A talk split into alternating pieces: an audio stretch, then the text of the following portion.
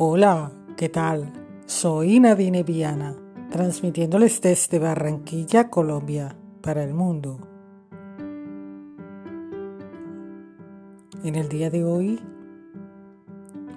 les voy a compartir un artículo con una información muy importante para estos tiempos de virus, bacterias, polvo, gérmenes, etc.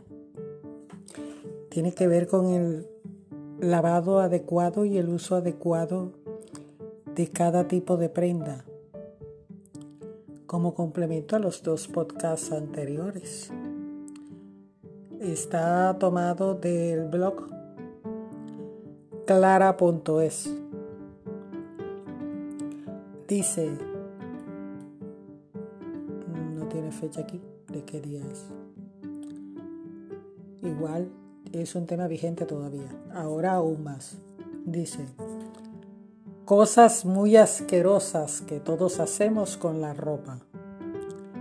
Cada cuanto lavas las fundas de los cojines, los trapos de cocina, la alfombrilla del baño o los sujetadores. Descubre cada cuánto y cómo lavar tu ropa y la de casa para evitar que los gérmenes y las bacterias campen a sus anchas.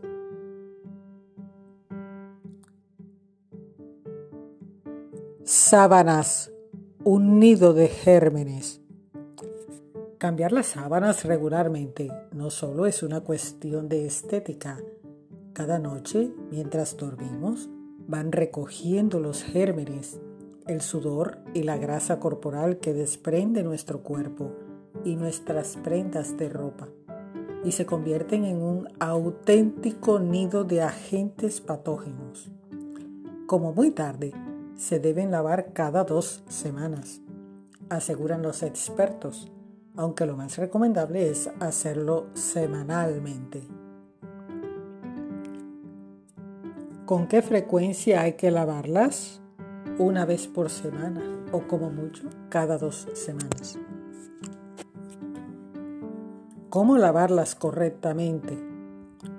Con agua caliente. El lavado de la ropa a 70 grados. 70 grados.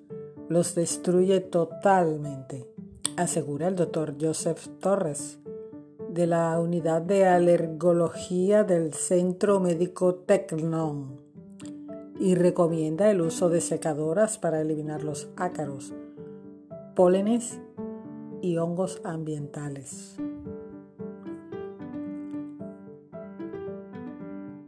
Fundas y rellenos, el paraíso de los ácaros. ¿Nunca lavas las fundas y el relleno de los cojines o el edredón? Además de en las sábanas, uno de los lugares donde hay mayor concentración de ácaros del polvo es en las fundas y rellenos de edredones, cojines y almohadas. Solo tienes que pensar en todos los productos que nos aplicamos en el pelo, la cara y las manos, junto con la suciedad con la que estamos en contacto a lo largo de todo el día, para darte cuenta de por qué es tan necesario lavar las fundas y los rellenos. ¿Con qué frecuencia hay que lavarlos? Las fundas de los almohadones de la cama con la misma frecuencia que las sábanas y las de los cojines del sofá y otras estancias, así como los rellenos de cojines y edredones cada seis meses, un par al año o coincidiendo con los cambios de armario de verano e invierno. ¿Cómo lavarlos correctamente? Tanto las de espuma como las de plumas pueden lavarse pero respetando las indicaciones de la etiqueta. Y si doblas la almohada por la mitad y al soltarla no recupera la forma de manera natural, es un indicador de que debes ir pensando en cambiarlas. Los protectores también merecen un lavado de vez en cuando Tampoco hay que olvidar las fundas protectoras de colchones y almohadones. Como quedan debajo de las sábanas y las fundas exteriores, no es necesario lavarlas con tanta frecuencia como la cama, pero eso no significa que puedas pasar olímpicamente del tema. ¿Con qué frecuencia hay que lavarlos? Se aconseja lavarlos cada mes o cada dos meses. ¿Cómo lavarlos correctamente? La mayoría de las clases se deben lavar con agua tibia y secar a baja temperatura. Pero ve con cuidado en el caso de que la funda protectora tenga materiales plásticos o similares para evitar que las pérdidas de orina u otros flujos lleguen al colchón. En caso de que así sea, consulta la etiqueta del fabricante. La alfombrilla del baño, esa gran olvidada. Sí, esa alfombrilla que parece que nunca haga vacaciones también tiene derecho a pasar por la lavadora de vez en cuando. Se moja cada vez que algún miembro de la familia se asea, se ducha o se baña y nunca se acaba de secar bien del todo. Las que están debajo del lavamanos son un potente imán para la suciedad como consecuencia de las veces que llegamos a pisarlas a lo largo del día, con el ir y venir. Y si están cerca del inodoro, incluso pueden acumular, sin darte cuenta, algunos restos fecales. Pero ¿con qué frecuencia hay que lavarla? Los expertos recomiendan hacerlo cada semana. Sorprendente, ¿cierto? Todo lo que estamos viendo en este artículo. ¿Y tú cada cuánto los lavas? ¿Cómo lavarla correctamente? Si tu alfombrilla de baño está hecha de algodón o fibras sintéticas, Lávala junto con las otras toallas. Si tiene una base de goma, también puede lavarse en la lavadora, pero en un ciclo suave con agua fría y con menos frecuencia, ya que el revestimiento antideslizante no puede soportar una limpieza muy frecuente.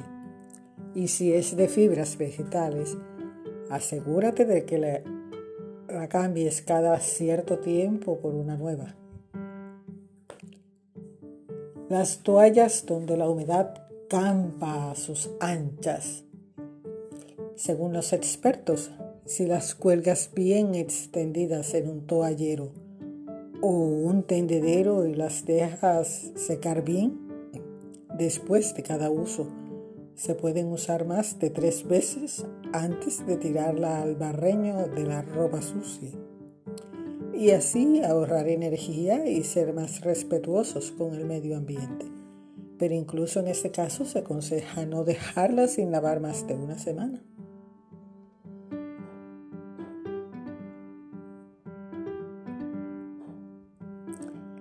¿Con qué frecuencia hay que lavarlas? Cada tres o siete usos si la dejas secar bien antes de volverlas a usar. ¿Cómo lavarlas correctamente?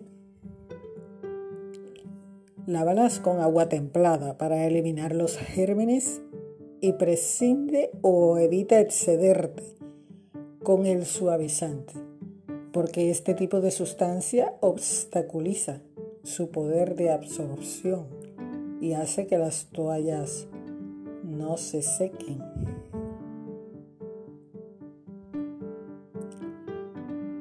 Gustado la lectura? Ah, maravilloso.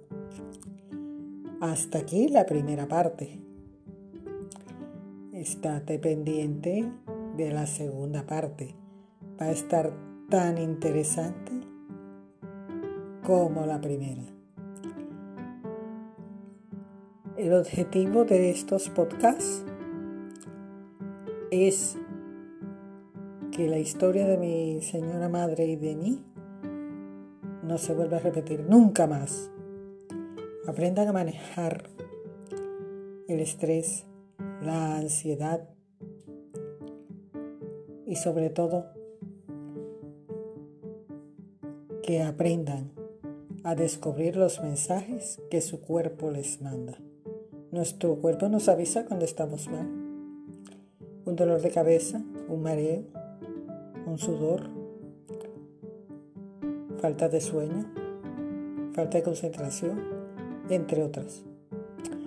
Nos vemos en la segunda parte de este podcast. Este podcast lo hago por ti, para ti, para que estés bien, para que tengas un mejor vivir.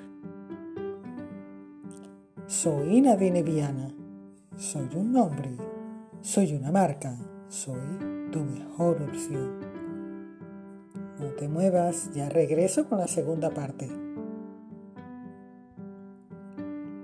¿Te ha gustado el podcast? ¿Te gustó el tema de hoy?